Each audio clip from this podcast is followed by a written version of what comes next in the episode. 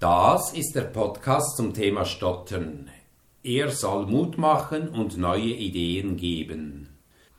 Bei mir die 22-jährige Selina. Sie erzählt uns von ihrem Sprachaufenthalt in England, der sie sehr geprägt hat, und sie berichtet auch, wie sie einen besseren Umgang mit dem Stottern gefunden hat. Hallo zusammen, ich bin Selina Tillmann. Ich bin, wie schon gesagt, 22 Jahre alt. Ich komme aus Dagmersellen. Das ist in der Nähe von Luzern. Ähm, zurzeit studiere ich an der PH Pädagogischen Hochschule Luzern.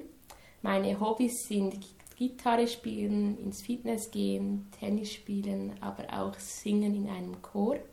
Und zu meiner Geschichte, wie ich das Stottern habe oder zurzeit immer noch habe, ist, dass ich als kleines Kind ähm, oft nicht geredet habe oder nur mit Kopfnicken oder Verneinen. Und meine Eltern dachten dann, dass ich ähm, irgendwie die Sprache nicht höre und aus diesem Grund gingen sie dann zum Arzt und er meinte, ich höre recht gut. Und aus diesem Grund haben sie dann weitere Abklärungen gemacht und schlussendlich kam ich in die äh, Logopädie. Und in der Logopädie ähm, konnte ich dann früher oder später reden, aber ich konnte gewisse Buchstaben nicht aussprechen oder nicht richtig sprechen, wie zum Beispiel das R.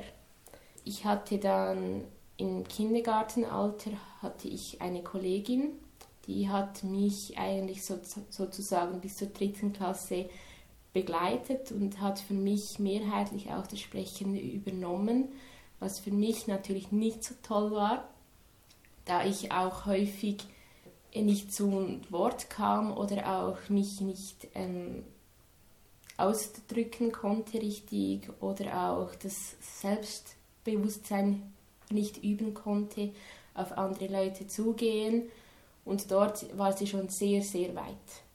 Und als ich dann später in eine andere Klasse kam, war es für mich auch recht schwierig, andere Kinder anzusprechen aus dieser Klasse. Es war für mich eine recht harte Zeit. Ich war eher ein Außenseiter in der Klasse, auch aus diesem Grund, da ich nicht oft gesprochen habe und ähm, den Anschluss in dieser Klasse wie nicht hatte. Und aus diesem Grund ähm, fühlte ich mich auch recht schlecht. Ich hatte äh, negative Gefühle auch in Bezug zum Sch Sch Stottern. Ähm, ich hatte Ängste und ja, das hat sich alles dann so zusammengetan. Aus, zu diesem Zeitpunkt war mein Selbst Bewusstsein sehr tief. Als ich dann in die Sekundar kam, ähm, veränderte sich recht vieles. Ich habe wieder ähm, Mut gefunden und auch andere, andere Leute anzusprechen. Ich war wieder ein, wieder ein Mitläufer der Klasse und hatte eigentlich recht guten Anschluss als ich dann wegen zu guten Noten wieder wechseln musste oder wollte, ist es, ähm, hatte ich eigentlich dann ähm, als Abschluss kamen ähm, die vorherige Klasse zu mir und sagten, ja, viel Erfolg und wir, und wir wünschen dir nur, das Beste. Und das fand ich sehr, sehr herzig von dieser Klasse, da ich einen wirklich guten Anschluss hatte und das zeigte es mir auch. Und als ich dann in die Fachmittelschule ging, hatte ich einen Sprachaufenthalt gemacht und dieser Sprachaufenthalt ähm, war für mich auch sehr prägend in meinem Leben, da es für mich auch ähm, das erste Mal weg war von den Eltern, alleine auf den Beinen stehen und auch eigentlich andere Leute anzusprechen, den Mut zusammenzunehmen und auch auf eine andere Sprache auch mit ihnen zu reden, was nicht immer einfach ist. Und dort hatte ich auch recht viele Kolleginnen und Kollegen und ich hatte auch ein recht tolles Verhältnis zu meinen Gasteltern, was ich auch recht geschätzt habe. Und ich würde jederzeit wieder gerne einen Sprachaufenthalt machen, da es auch einen, einen besonderen Bezug auch zum Stottern gehabt hat, weil das Selbstbewusstsein auch dadurch verbessert wurde und ich mehr von mir selber kenne durch diesen Sprachaufenthalt, mehr meine Stärken. Genau. Ja, zurzeit bin ich ja an der Pädagogischen Hochschule. Ich unterrichte ähm, in einer Praktikumsklasse. Dort mache ich es eigentlich recht wenig, das Stottern. Ich weiß nicht zwar wieso, aber ich denke mal, es hat ähm, eine Ursache, weil ich die Erfahrungen habe und auch in diesem Job aufgehe oder aufblühe und das Stottern völlig ver vergesse und nicht daran denke. Was ich anderen äh, Leute mitgeben möchte, ist vor allem, dass sie vielleicht ein paar Mottos mit auf den Weg geben zum Beispiel, wenn man besonders aufgeregt ist, dass man vielleicht sei du selbst oder ich schaffe das sagt und vielleicht auch eine Meditation mal einmal macht. Beispielsweise, das hat mir recht geholfen. Oder auch eine Yoga-Sequenz. Natürlich weiß ich, dass man vielleicht nicht in jeder Situation diese Zeit hat, vielleicht eine 30-minütige Meditation durchzuführen. Und aus diesem Grund habe ich sogenannte Mottos, wie ich kann reden, ich schaffe das oder eben sei du selbst.